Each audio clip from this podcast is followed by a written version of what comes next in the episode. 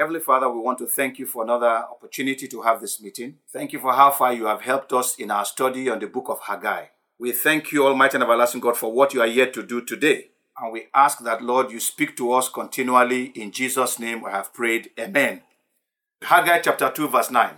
The glory of this latter temple shall be greater than the former, says the Lord of hosts. And in this place I will give peace, says the Lord of hosts. So far, we have seen that the latter temple refers to Zerubbabel's temple, the body of Jesus Christ, our resurrected bodies, and our eternal abode with God. We have also seen that it will indeed be glorious and greater than anything we have experienced in our lives. Now we want to examine the promise and assertion of God that He will give peace in this place. God said in the second part of Haggai chapter 2, verse 9, And in this place I will give peace. This place is the latter temple. In a historical sense, it's talking about Zerubbabel's temple. But in a spiritual sense, it could be Christ's body, our resurrected bodies, and even heaven. Then when we look at the word peace, we find that the word peace in the Old Testament is called shalom, and in the New Testament is called eirene, which is Greek. And that word peace means tranquility or rest. It also means prosperity and it means good health. In the New Testament, it actually means more than these three things. It means the absence of conflict, worry, trouble, anxiety, and so on. It means material and spiritual prosperity or well being. And it means a state of no sickness, no pain, no sorrow, nothing. The kind of peace that the Bible is speaking about here can only come from Jesus Christ. So God was not only telling Zerubbabel that he will give them peace in that temple, but he's telling us that he's going to give us peace and that this peace for us is going to come through Jesus Christ. In Ephesians chapter 2 verse 13 to 18, Ephesians 2 13 to 18, the Bible reads, But now in Christ Jesus, you who once were afar off have been brought near by the blood of Christ. For he himself is our peace, who has made both one and has broken down the middle wall of separation, having abolished in his flesh the enmity that is the law of commandments contained in ordinances, so as to create in himself one new man from the two, thus making peace, and that he might reconcile them both to God in one body through the cross, thereby putting to death the enmity. And he came and preached peace to you who were afar off, and to those who were near. For through him we both have access by one Spirit to the Father. Amen. So when the Lord Jesus Christ died on the cross, he made peace between us and the Jews. He removed the requirements of the law, which said that we had to be circumcised before we could be part of the family of God.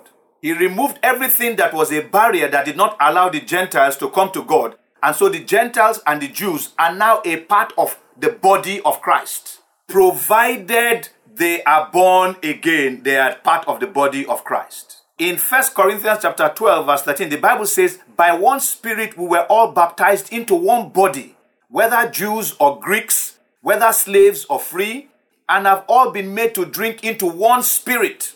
Not only has he made peace between us the Gentiles and the Jews, he has also made peace between all human beings and God.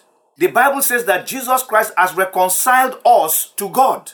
Within our hearts, we had that fear of God. We had the enmity. There was a conflict between us and God before Christ came.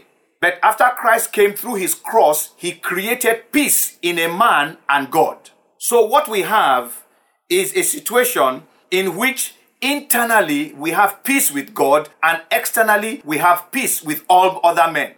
So while God promised the Jews of Zerubbabel's day a cessation of the problems they were having with the people in their area, whilst promising them material prosperity and good health, God promises us, you and I, a cessation of internal and external conflicts. That is, there will be peace between us and God, and there will be peace between us and other people.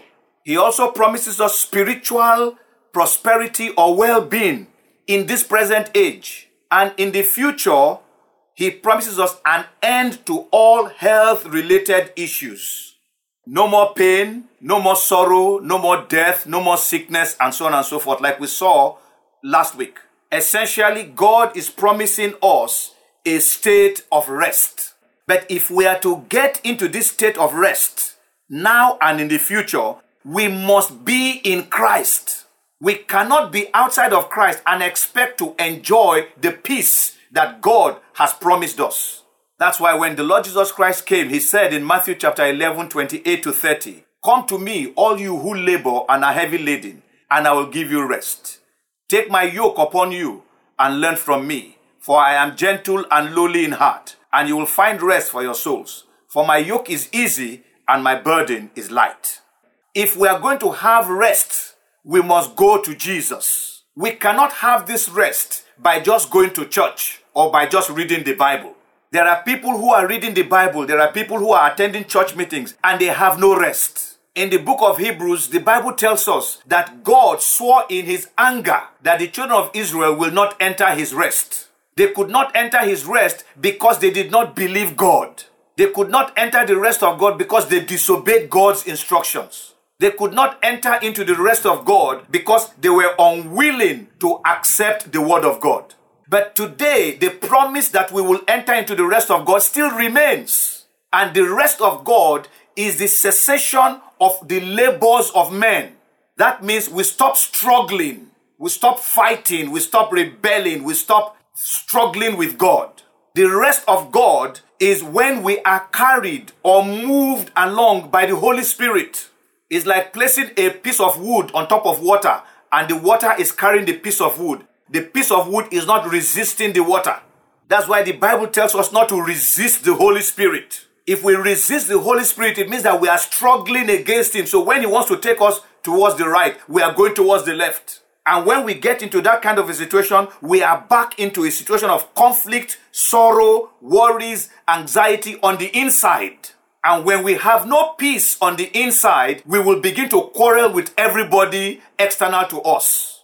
So essentially, unless we submit 100% to the Lord Jesus Christ and surrender to Him, we cannot enjoy this peace. Another thing that the rest of God brings is that it allows God's work to be done by God through us. If God is going to do His work through you and I, we must be willing and sanctified vessels. If God is going to do His work through us, we must be surrendered to Him and His will.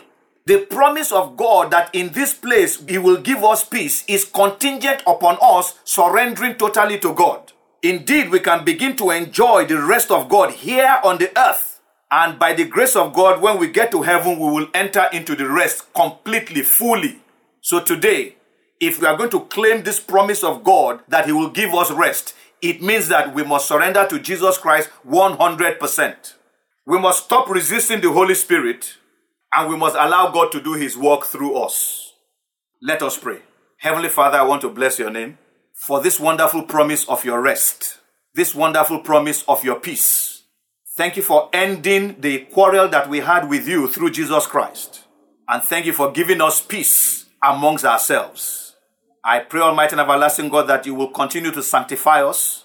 You will help us to be totally yielded to the Holy Spirit so that you can do your work through us and your name can be glorified, and we can continue to enjoy your peace. In Jesus' name we have prayed. Amen.